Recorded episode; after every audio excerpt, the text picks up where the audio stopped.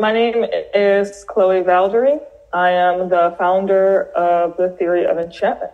We teach people how to love, and more specifically, when it comes to the business world, we teach businesses how to build a culture of trust and belonging and inclusion.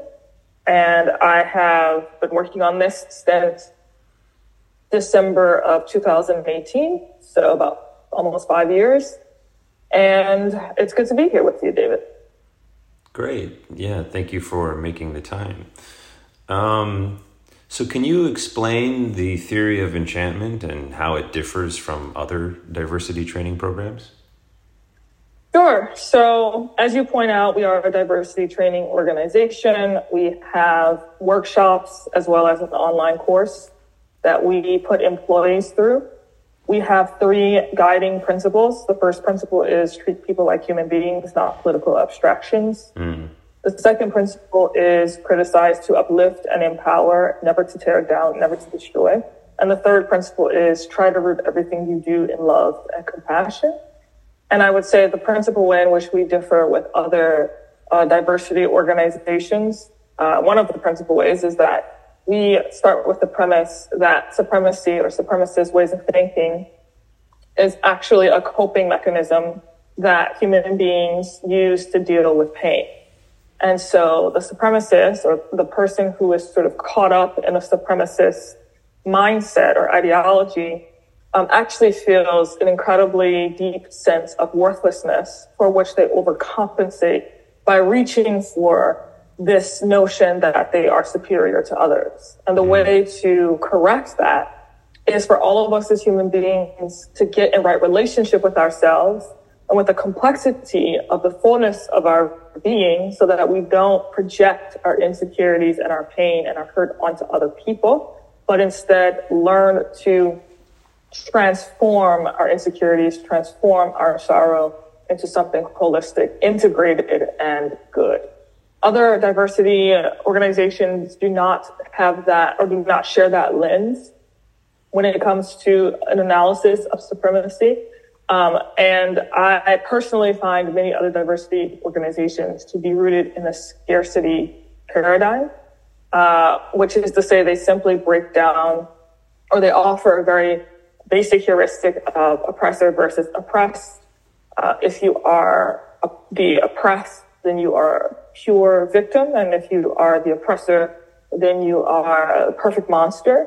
Mm. And the simple response is to transfer whatever power, resources, et cetera, the oppressor has to the oppressed class. And I'm being a little bit reductive, perhaps, some mm. would argue, and unfair in my analysis or in my regurgitation of this ideology. And I think that, that that's a fair response, but I'm just shortening it for the purposes of this conversation. Okay.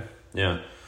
Um, and, and so what was it that initially inspired you to develop the theory of enchantment?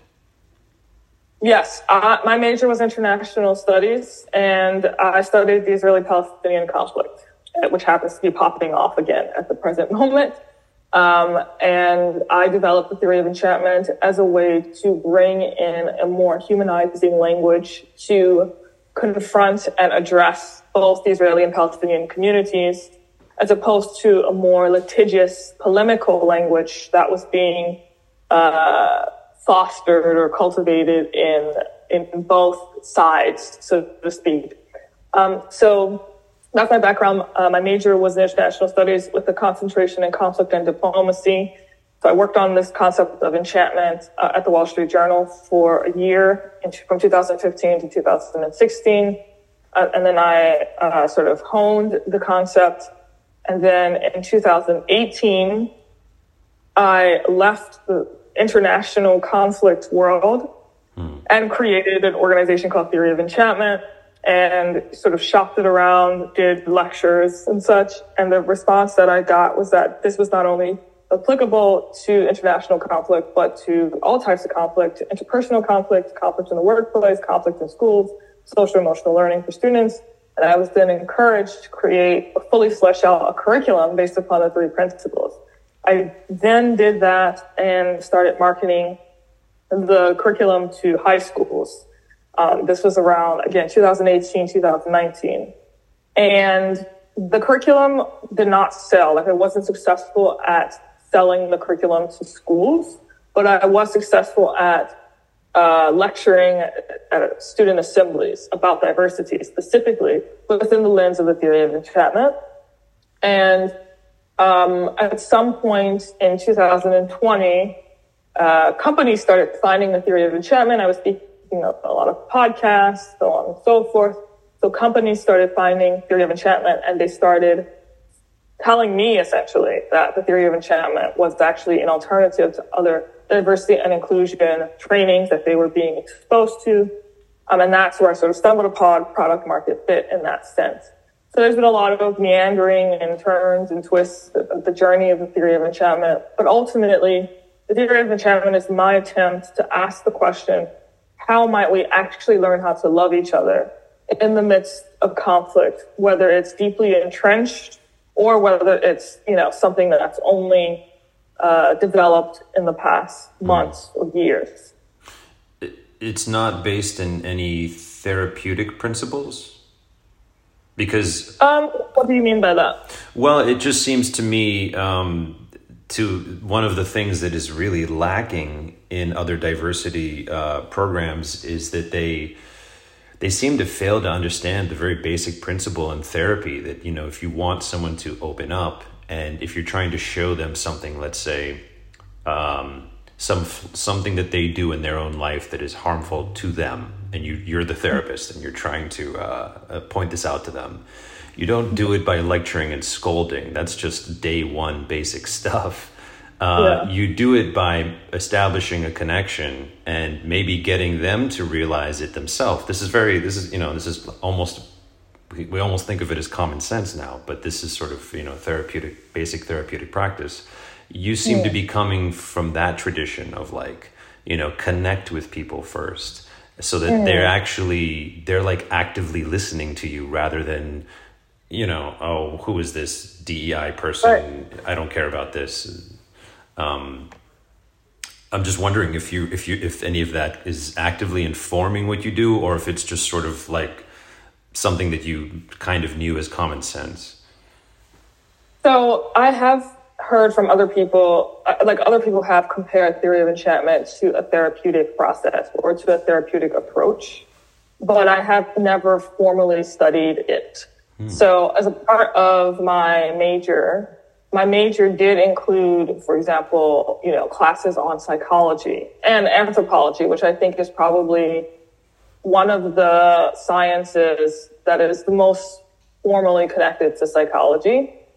Um, so I would say that both the inclusion of anthropology and psychology in the classes that I took in school certainly helped shape my worldview and probably, you know, brought it closer to the therapeutic approach.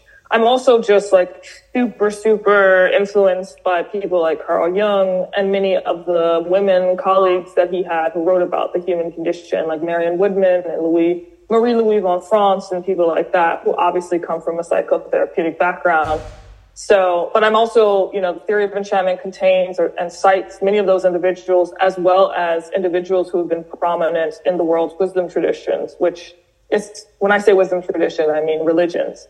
So the theory of enchantment samples from themes found in traditions from Christianity to Judaism to Buddhism to, um, you know, many different wisdom traditions around the world. So I think the fact that we are sampling from all of these traditions plus contemporary pop culture uh, gives a very pro-human analysis of trying to love in the middle of conflict. Mm, that's well said. Um, but as you're doing that, how do you how do you know that you're succeeding? What are what kind of success metrics do you use to assess your method? That's a great question. So for our online course, we give out uh, surveys in between every mission. So basically what happens is if you're a part of a team and you want to do our online course, which is called Enchantment Academy, you you do a mission per week. And there's twenty-eight missions currently. That could change in the future, but that's what it is right now. Okay. And so twenty-eight weeks of practice. Every mission is on average between twenty-five minutes to an hour. And every mission is studying or helping the player essentially study some facet of his or her humanness, whether it's related to parental baggage or it's related to using stoicism as a way to come back to the present moment, or using nonviolent communication as a way to express yourself when you've been hurt without letting your emotions take over you. Each mission explores a different aspect of the human condition, as well as a tool that can be used when someone faces experiences of conflict. Um, and so we give out, we ask our users to give feedback after every single mission, and then we integrate that feedback into the next iteration of the mission. And so we can tell based upon the questions that we ask whether or not a mission is doing well. So, for example, a mission mission might be doing well if someone says, you know, I'm able to see how I can bring this into my relationship with my manager, or into my, into my relationship with the person who I'm guiding as a manager, or into my relationship with a customer who is acting angry or yelling, and instead of sort of like having my eyes glaze over and ignore that person or see that person as a caricature, I can actually employ active listening and be, uh, you know, as much of service as I possibly can. So those are indicators that the mission is working. Indications that we've seen that suggest the mission is not working actually has more to do with technical errors than with the substance of the mission itself. So, for example, this mission is too long. I didn't have time to actually go through it. This mission is uh, too abstract. I would like to see more specific examples that illustrate stoicism, just as an example. Mm. Um, so th- those are like two ways in which we might see positive and negative feedback. We have seen positive and negative feedback from some of our players. We also give uh, surveys after our, what we call a marathon, which is our a full day workshop. It's an in-person workshop. Um, it's usually we, we uh, table it at no more than twenty-five people because it's a very long workshop, and it's also a very conversational workshop. Um, so we also give surveys after that, and we receive feedback and then integrate that feedback accordingly. Mm. So are these technical issues, are these the primary challenges you faced in uh, promoting your method or in delivering your method, or are there others that are worth mentioning?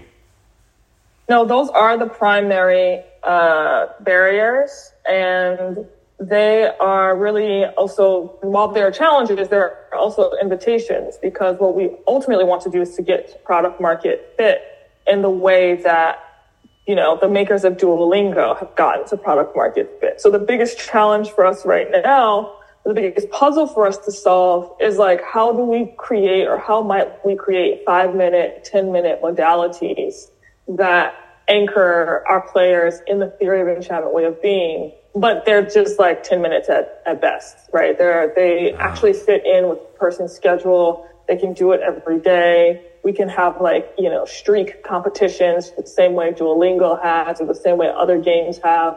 How do we actually increase retention of the material, I would say, is the consistently over time with a lot of people is the biggest challenge we have right now. Hmm, that's interesting. That leads into my next question, which is, um, can you give any specific examples of how pop culture can be used to teach compassion? Uh, because I would imagine that pop references would make it easier to have smaller bite uh, missions, right? Like, listen to this two minute song, and um, yeah. and also it would be. It, it seems to me that it would be useful for retention if you're using, I don't know, uh, T V shows or songs that people are already have an emotional connection with. Then that would help them to retain any um, any information that's affiliated with that in the mission. So.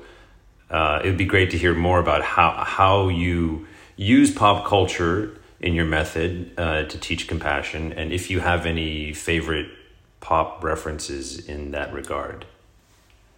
Yeah, so pop culture is sprinkled throughout the entire Theory of Enchantment lexicon. I usually talk about like the easiest uh, uh, memory to recall is we teach the first principle for people like human beings about political abstractions. We often talk about Kendrick Lamar's line in D N A, where he says, I got power, poison, pain, and joy inside my D N A. And we highlight that because it's an incredible uh, example of a poet who's able to convey the full complexity of who he is unabashedly, of, of the, you know, the many contradictions or the many facets of what it means to be human. And we try to guide the player to be able to do the same over time. Another example would be like in our mission on parental baggage, we have players wrestle with the song In the Blood by John Mayer, where it's, which is explicitly about parental baggage, right? Like in that song, John Mayer is like asking questions like, how much of my mother has my mother left in me? And so we might have the player listen to that song and then answer certain prompt questions about their own relationship with their parents or with their caretakers and have them ask themselves the conscious question, what traditions do I want to carry that my, you know, caretakers passed down to me, and which, and what ones do I want to wrest? What ones do I want to, you know, not carry it over? Same for Fleetwood Mac's famous song Landslide, where, you know, Stevie Nicks asks the question. Uh, she actually says explicitly in the beginning of the song, this, this is for you, Dad, right? So there's a lot of, uh, the mission on parental baggage is actually very, very easy to cite the use of the pop culture because it's so explicit in some of the songs we have people wrestle with. Mm, that's interesting because um, I would imagine by using pop culture like that, again, this, this makes me think of therapy, but it, you know, the right song will prime someone in a particular emotional way to make them more, you know, more open, more available for this kind of work. So, mm-hmm. um, well, any good song will do that, but you know, if you happen to hit someone with the right song, they might suddenly be very vulnerable in a particular way. Sure. Yeah, that's very effective. I've I've never, uh, to my knowledge, you're the only one doing this. Uh, using that's also true to my knowledge. Sorry, I said that's also true to my knowledge. Yeah. um.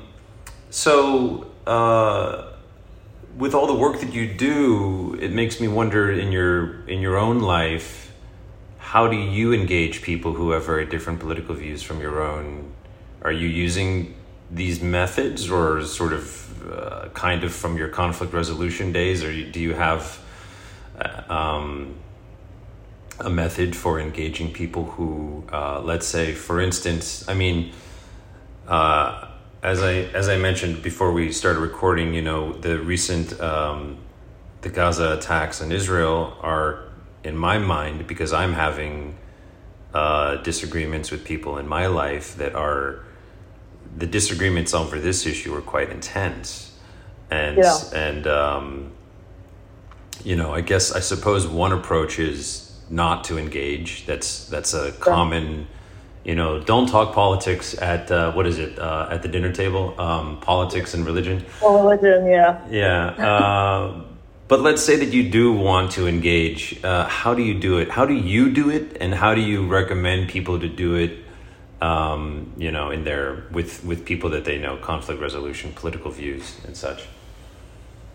I mean, I do think that all the three principles are a good, uh, Uh, set of principles to try to hold yourself uh, accountable to when engaging with someone over any political disagreement, over any politically charged uh, thing, but also just recognizing when it comes to the Israeli-Palestinian conflict, people's people's like sense of their own identities, people's sense of self is like super, super wrapped up in this conflict more than, let's say, the average conflict that that might come across our our news feeds on an average day, on a regular basis, right? And there's many historical reasons for that. Um, you know, if we were living in China, the Israeli-Palestinian conflict would probably be less relevant to us uh, from an identity perspective. So I think it's important to be aware of that, that like what's often being, what's often present but not being articulated is that deep sense of like the question, am I worthy? Do I matter? Do I have meaning? Uh, and then from there, we sort of like form a lot of our base opinions or uh, set, base set of feelings on this conflict in particular. So I think just like knowing that knowing that people are often coming from that perspective is important. And it's important to, like, when I disagree with someone, to recognize or to be able to acknowledge that, like, I see them, like, and affirm them as much as possible. Because what will often happen is people will, and I've done this as well, people will hear what I say as an attack on who they are, right? Or people, or I will hear what other people say as an attack on who I am. And to be able to separate the two, uh, to be able to, to, to notice how when some people are saying, quite frankly, things I find absolutely morally repugnant, oftentimes what is underneath that is a defensive mechanism to try and absolutely defend their sense of worthiness, or to defend their sense that they matter, um, or to validate their, you know, emotions, whether those emotions be anger or rage. So one of the things that, you know, we teach at the Theory of Enchantment, actually the, one of the missions this week uh, is about the yin yang and uh, this idea of being with your feelings and allowing yourself to feel your feelings without allowing your feelings to control you. And this is a very subtle distinction, right? So, like, I can feel anger, I can feel rage, I can be with those feelings without repressing them and without allowing myself to be carried away by them and, you know, therefore hurtful towards other people. So really what we're calling for is this capacity to be incredibly responsible with and to ourselves. And, you know, the, the word simply means the ability to respond. It's an attuning word. It's a musical word, right? The same way that you would attune to the proper way to play guitar or attune to the proper way to play drums. One is trying, in the Theory of Enchantment, to attune to themselves, to listen to themselves, such that whatever is rising within themselves, whatever is rising within myself, I can, I can channel in a balanced way. And so I think that that is really the, the invitation for us when we're talking about political disputes, whether of a, of a, you know, tiny nature or as large as they are implicated by the Israeli-Palestinian conflict. This is the general orientation that we are challenging and summoning people to actually embody. Mm. So a validation and uh, to, to be mindful, to validate as much as you can, and to... Um, to remember that you don't necessarily have to agree with feelings that you have. You can observe them and say, oh, I'm angry right now, but I don't have to let that inform what I'm saying. And, and well, yeah, yeah, it's it's actually not so analytical, right? And this is where we shift from a more intellectual, cerebral mindset to a more somatic experience. It's like, it's not about whether you agree or disagree with your anger. It's it's more about honoring the fact that you're angry, right? Anger is a normal human experience. Uh, anger is is not something to be repressed. It is something to be guided, right? And so it's not about disagreeing with your anger or agreeing with your anger. It's a totally different framework. It's about honoring that feeling, right? Really getting quiet enough and present enough to feel the feeling, which is something that we don't like to do at all in general as human beings. Feel the feeling, but then if you, I mean, this is something that the Buddhists teach, especially, especially in the Bodhisattva tradition. It's like, if you feel the feeling, you will notice the feeling start to change. Like, this is something that Pema Chodron, Buddhist monk, teaches in a lot of her work. And so you see how we bring, like I said, different wisdom traditions into the Theory of Enchantment. Like, if you allow yourself to feel the feeling, you will notice that the feeling changes. And that is part of what we mean when we say, feel the feeling, but don't let the feeling take you over. As my mom likes to say, don't get carried away, right? Don't let the feeling carry you away. You st- just because the feeling is powerful and palpable doesn't mean that you can't bring conscious, autonomous choice to be in relationship with that feeling. So it's a, it's actually a really important distinction, right? Because I yeah. think, I mean, I know that in in, in academia, uh, especially, we tend to intellectualize, hyper-intellectualize everything. And we're, we're really trying to bring all of our senses, all of our faculties not just the mind, which obviously, or not just rationality, which is obviously a powerful tool, but can be used as a defensive mechanism in service of self-deception, right? So we're not just bringing that intellectual rationalization faculty, we're also bringing the wisdom of the body and trying to allow ourselves to feel all the feelings without being carried away by those feelings. No, oh, that's well said. Yeah. Do you also try to, um, when you said about how people tend to, uh, and, and yourself and myself as well, to identify with the positions that we take, which can uh, lead to problems when when people then criticize those positions and we have overly identified with them and then we take offense. Um, mm-hmm. Do you do you teach strategies for that, such as, you know, like um, ways of alienating, of subtly alienating the person from their position, such as, you know, instead of saying you said, you might you might talk about the position as if it's not even theirs necessarily. It's just an object to the side, mm-hmm. yeah. so that you're sort of giving them that space to choose n- not to identify so strongly, but like. Um, as as opposed to attaching it to them with your language. Is that is that also something that you think is important? Yeah, I mean, I think that's very well put.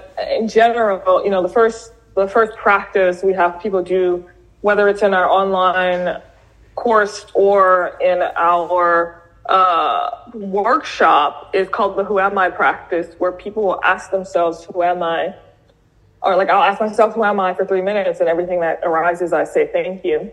And the practice is to uh, respond by identifying things that I find positive about myself and things that I find negative about myself, and to say thank you. Mm. And we we do this for two reasons. Number one is so that we, if, if we start to recognize that when we stereotype other people, we're simultaneously stereotyping ourselves, we can then translate that into an awareness of how we project our insecurities onto others. So for example, if I know that in some contexts I'm hardworking and I can, and I can express gratitude for that facet of my being. In other contexts, I know that I'm lazy and I can express gratitude for that facet of my being. I will be less likely to project stereotype of laziness onto other people. Or if I do project the stereotype of laziness onto another people, I will be more conscious of when I'm doing it and be able to recall that projection. Mm. And so I, I think this goes to the sort of objectification that you're talking about. The ability to separate myself from my beliefs or separate myself from my the way I perceive the world, which the fabric of reality itself is constantly changing, right? Mm. Um, so if I can be able to see that I, as a human being, am constantly changing, that I, as a human being, am, as John Vervaeke says, you know, cognitive scientist at the University of Toronto, says, like, inexhaustible. What it means to be a being is fundamentally inexhaustible, constantly changing. Like, I will cling less strongly to the ideas that I have, and I will also be able to perceive the person in front of who's standing in front of me with this, you know, very different political opinion than me. I will be able to, over time, with practice, see that person as separate from the beliefs that they have or the belief that they happen to be espousing in that moment, right? Because again, even though we are always conscious of it, the only constant in the universe is change. Hmm. That's very useful advice, especially, I think, uh, this week, um, mm-hmm. for many people. Uh, can you share a personal story or experience that perhaps deeply influenced your views on, on identity, on race, on the issues that you that you teach other people to think more uh, intentionally about? A personal story. Um, a personal story. Hmm. It's funny. I feel like everything I've been saying, I feel I feel deeply personally connected. So I'm just trying to. Uh, this is interesting.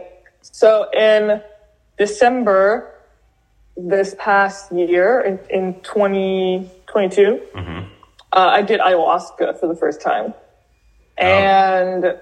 when you do ayahuasca, at least when you do it with the shamans that I did it with, there's like a musical aspect. So the shamans are singing music while the medicine is working through you. Mm-hmm. Was this and was this in? Yeah, go ahead. W- were you in Peru or where were you? I was. I was not in Peru. Oh, I was okay. in an undisclosed location. Okay, no worries. Okay.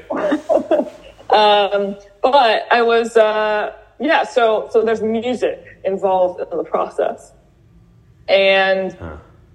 Six months later, I realized that there was a connection between, let's say, the Peruvian shamanistic tradition's relationship with music and African Americans' relationship with music. And I thought about this as I thought about the blues. Hmm. I'm a very musical person. I grew up in New Orleans, birthplace of jazz. I play guitar and I play drums, which might be obvious considering I brought those two things up earlier. Um, and I like to, I also like to produce music and I like to sing. And when I think of the blues, the blues is a musical tradition created and developed by African Americans in order to transmute sorrow, mm. right? And the idea, as the great late jazz critic Albert Murray said, the idea behind the blues is that by singing the blues, you get rid of the blues. Mm. And this is related to what I said earlier about being with what is in order to transform what is, feeling all your feelings.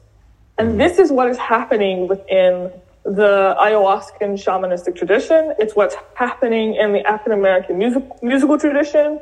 It's what happens in many cultures uh, as it relates to music in particular. And I, it dawned on me that this is perhaps the deeper meaning of enchantment. This is like, specifically, etym- etymologically speaking, this is the chant in enchantment. Right? Like this is the idea that also found in Kundalini, right? Where like you can actually enter into a deeper relationship with discomfort such that discomfort starts to move and starts to change. But you cannot get there unless you have the audacity to actually feel your feelings.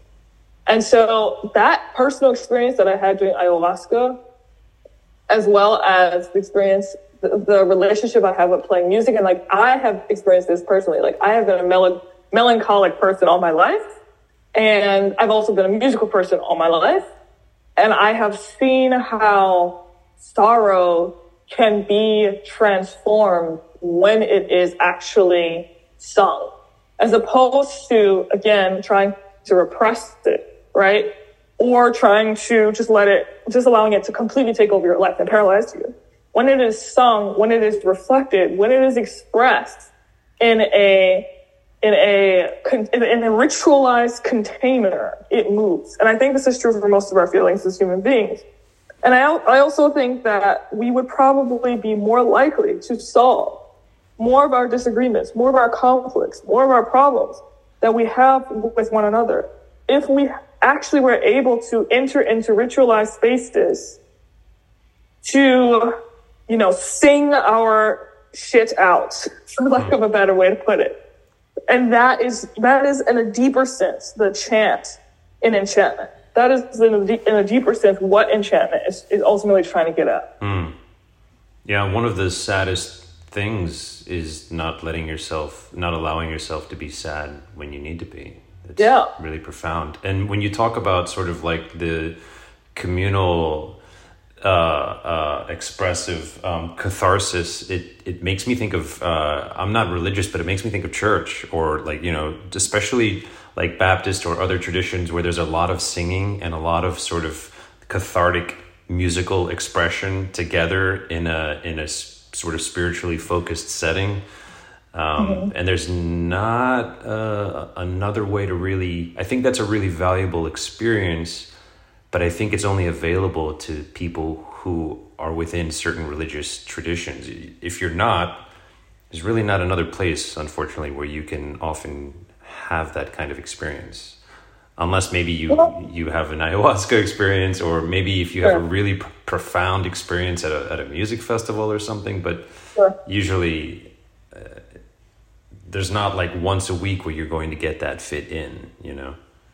Yeah, I mean, I do think historically speaking, it was more pervasive in like pre-industrialized cultures, Mm. And so it's not, it, in my reading, can be very, uh, there's probably shortcomings to this reading. However, my reading is basically that um, it's not, it's not necessarily religious in the way that we think of religion in the contemporary modern period. Mm-hmm. Uh, but perhaps rather that, like, in pre-industrialized societies, it was more likely to be found in smaller communities, that communities had their own rituals and communities had their own, you know, uh, ways of processing grief and processing trauma that were particular to those communities.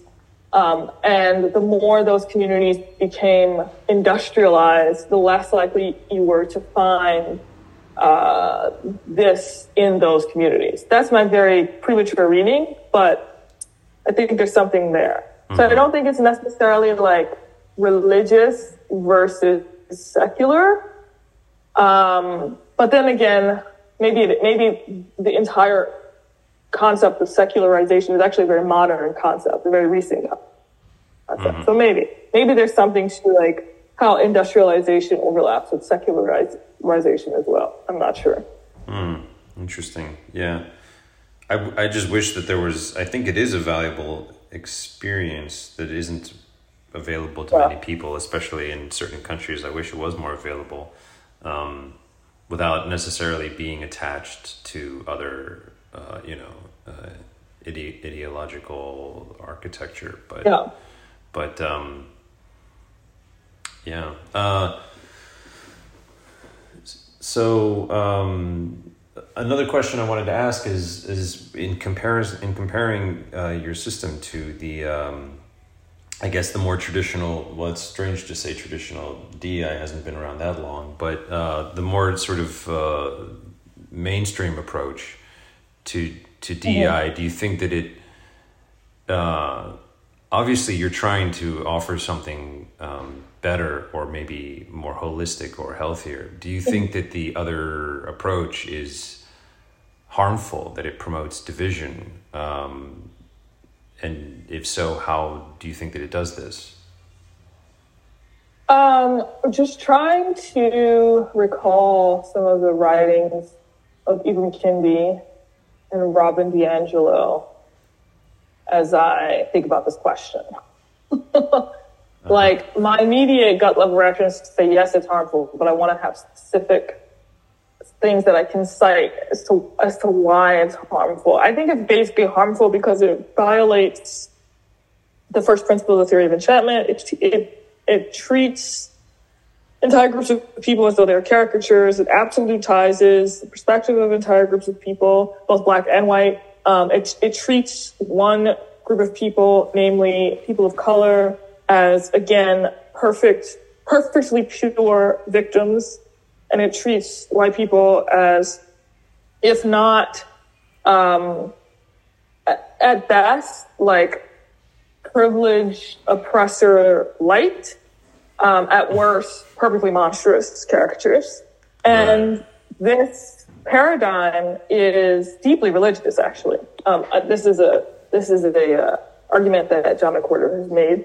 Um, it's a deeply religious paradigm, but it's also deeply uh, Puritan paradigm. Mm-hmm. And so in some sense, you could argue that it's actually incredibly, it, it makes a lot of sense that this would come out of the American zeitgeist. America is a deeply Protestant country. America is a deeply Puritan country. Uh, regardless of how much we want to convince ourselves that we are somehow a secular society, in many ways, we are not. We're, in many ways, we're deeply, whether we're on the right or the left, deeply subconsciously Protestant, right? The country was founded by people who were protesting religion in Europe. And, and that sort of sensibility continues to this day. We are always looking for the pure victim. We're always looking for the perfect monster that we can scapegoat. And, you know, obviously this is wrong because it violates the basic understanding of, the, of a, another religious idea, I would say, which is that every human being is made in the image of the divine. every human being is sacred, and every human being is incredibly complex, and you cannot reduce a human being to their skin color, uh, to these immutable characteristics. You cannot, it is wrong to simply, you know, put up, put up, uh, um, put forward a value system, a moral value system based upon a person's skin color. To say that a person is black and therefore inferior is obviously unethical, immoral. Uh, and also to say that a person, because they're white, essentially is ethically inferior, is also immoral, unjust, et cetera. Um, so I think that in many ways, the mainstream, although, you know, there was just a piece in the New York Times decrying Kendi's anti-racism, which is interesting. But yeah, um, the... The mainstream is mainstream, in fact, because this has been the mainstream of American thought since arguably the founding of the country, or one of the mainstreams of American thought since the founding of the country has been this very black and white, pure, impure, mm. you know, scarlet, the, the Scarlet Letter, right? Famous book, you know, I certainly read in high mm-hmm, school. This mm-hmm. part of English literature. Yeah. So uh, in some ways it's, I mean, it's deep, deeply upsetting, but it's also very typical of the American zeitgeist. Mm. Oh yeah, indeed. One of the one of the things that has troubled me with the sort of um, with this, uh, I, I suppose I don't know if it if it would fall under D E I analysis, but and I don't know the exact phrasing. It's it, the the gist of the sentiment is uh, there's a slogan for it, but uh, intentions don't matter. Oh w- w- wait, what is it? Impact over.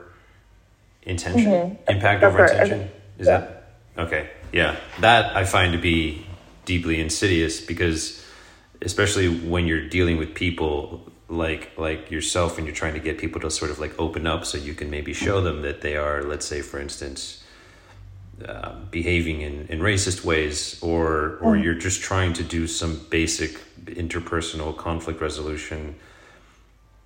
For me, I find that you always have to try to get at. Like the per, like their like, what is in their heart? What are they really like? If someone um, were to say something uh, racially insensitive without realizing that it is, because maybe they're uh, of an older generation and they don't understand that you know uh, that term is no longer in use and now it's considered offensive, but they say it with all complete innocence. Um, I think it's really important to recognize that innocence because that that's probably someone who's going to be much more open to. Um, dropping the use of w- the term that they that they deployed or what, whatever it might be, they simply didn't know. Uh, mm-hmm. As opposed to someone who, if you if you are able to look into their heart and see that they are operating out of malice, it mm-hmm. makes all the difference in the world. And the idea that it doesn't make a difference at all, and that we should just treat these two people the same if they have said the same thing. To me is is not just not productive, but it's actually deeply immoral to to discard mm-hmm. the first one or treat them like the second one. I, I find that to be very, very troubling. Um, I always try to, you know, to whatever extent I can, see into a person's heart and, you know, ask myself, is this person basically trying to be decent, even though I might not like what I'm hearing? Um And I feel like that's something that we've lost, or at least that is lost in the in the D E I discourse. Well, I think that one of the reasons why it's lost goes back to a lack of attunement with oneself, right? Like if I am attuned, then I can I can hear where a person is coming from. If I'm mm-hmm. attuned to where I am, I can hear where a person is coming from. And I also don't have to receive whatever poorly stated thing they said. I, I don't have to receive it in a in a way that is harmful to me because, because I can hear where they're coming from. This mm-hmm. is where attunement and listening becomes really deeply important. Yeah, true. Just basically being able to connect with people or just listen, just yeah. like being a really good listener, basically. Yeah. Yeah. You would think that that would be uh, just a, a fundamental skill set in every, in every toolbox of every D E I trainer. Um, well, I think I suspect that even outside of the world of D E I, when people hear, you know, something like, here's how to be a good listener, their eyes probably glaze over because they're not they're not necessarily used to that. But also, quite frankly, it can sound boring. Um, but I I think I hear it differently because I have a musical background. Uh. So my relationship with it is very different. And I think that if people could understand, here's how to be a good listener in the same way they understand, here's how to be a good drummer, or here's how to be a good guitar player, or here's how to be a good singer, they might hear it differently or might land in a different way for them. That's interesting. So their their inability to hear is is impacting how they hear the message on how to hear. They're not, they're exactly, not hearing exactly. how to hear. Exactly. Interesting. Yeah. Yeah. I think that's probably more pervasive than we even realize. I'm sure I do it in ways that I'm not even aware of, simply because it's not, you know, you have to sort of not only hear others, but learn how to hear yourself before you can, and hear your own internal sort of talk before you can mm-hmm. uh, catch on yep. to those things sometimes. That takes a long time to yeah, be able to do. Yeah, that, that, that kind of self-awareness is uh, a long road. Yeah. Um, so where do you think all of this is headed uh, in terms of uh, our, the current, uh, for lack of a better term, the current discourse and the, the D E I atmosphere? Uh, it It's not, I mean, if you had asked me a year ago, I would have said that I didn't think it was that bad or, mm-hmm. or as bad as I currently do. A few things have happened, like the Richard Biltz toe uh, incident, which uh, I'm sure you're aware of, um, and and then also the reaction to that, which was very divided, mm. but there was a lot more on the side of the trainer, who I thought was that was completely just abusive and inappropriate, um, mm-hmm.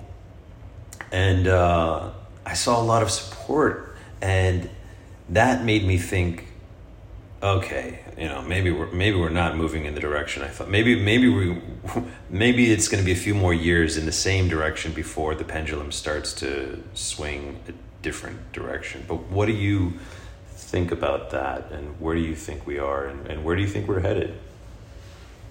Well, the truth is I don't know, which isn't a satisfying answer. I, you know, like I said, there was a piece in the New York Times just last week. Uh, that, I mean, it was kind of a surprise, um, mm. but it was basically like, yeah, we knew that Kendi's anti-racism was a bad idea, or something like that, right? Yeah, it's like, yeah, yeah. really? You did? Like, that's surprising. So I don't know. Uh, headlines like that suggest maybe that there's going to be a turn. I, I, I think that, especially as we go into an election year, you're going to see, you know, polarization. You're going to see all the things we saw in two thousand sixteen uh, and in twenty twenty yeah. uh, with regards to, again, people over-identifying with whatever political uh, person they're voting for or political ideology they associate with, uh, and then feeling under attack and then projecting those insecurities as defense mechanisms onto the other other party, right? You're going to see, unfortunately, that. And again, where there's no, where the people have no set of tools to deal with the emotions that are rising and falling within them, then the capacity to repress, which ends up, if you repress your emotions, you end up unconsciously acting them out. And if you, you know, there's either that, or you can just skip that part and unconsciously act them out, right? So without the, without tools to deal with that, you're still going to see incredible polarization, incredible dehumanization of people across the aisle. And so the tendency or the inclination to feel kind of like, uh, quite frankly, like bloodletting or mm-hmm. desire or need to scapegoat is it's very much going to probably be present, especially with the coming election year. And so regardless of whether or not Kendi's model is waning in influence, we will still have these issues that we will need to deal with and and navigate uh, over the next year. Mm. Yeah. Yeah, I fear you are correct. probably yeah. going to get worse before it gets better, especially with the election coming up. Yeah. Um, but I am very hopeful, especially with uh, individuals like yourself um, out there fighting the good fight, and um, and others. And uh, I think I think there's a there's a there's an awakening taking place. I think there's a shift, as you said. There's a shift. I just um, like you. I also don't really know. I can't really put my finger on the speed of the shift, or you know, when things are going to move. But I do see. I do see a kind of gentle tide beginning to swell. Um, mm-hmm. That gives me hope. Mm-hmm. Uh, well, uh, I, I suppose that's a good note for us to close on, a note of hope. Um, yes. Where where can people find you? You do you have a, a you have a podcast coming, The Heart Speaks? No, The Heart Speaks has been out for a while now, so oh. folks can listen to, to episodes on there if they would like. Uh, also, people can go to theory of enchantment dot com to check out some of our offerings, our curriculum, our online, you know, our, our workshops, for example. And people can also follow me on Twitter and Instagram at C Valdary if they're so inclined. Uh, and I would encourage people to take up some kind of musical practice uh, or, you know, some kind of movement practice, whether it's music, whether it's dance, whether it's jujitsu, uh, to get themselves... Uh, you know, processing in some of the ways we talked about today. Uh, that's all fantastic advice. Yes, I hope I hope people do that and, and, and check out your website. Thank you very much. Thank you, David. Yeah, have a great day. Take care. You too.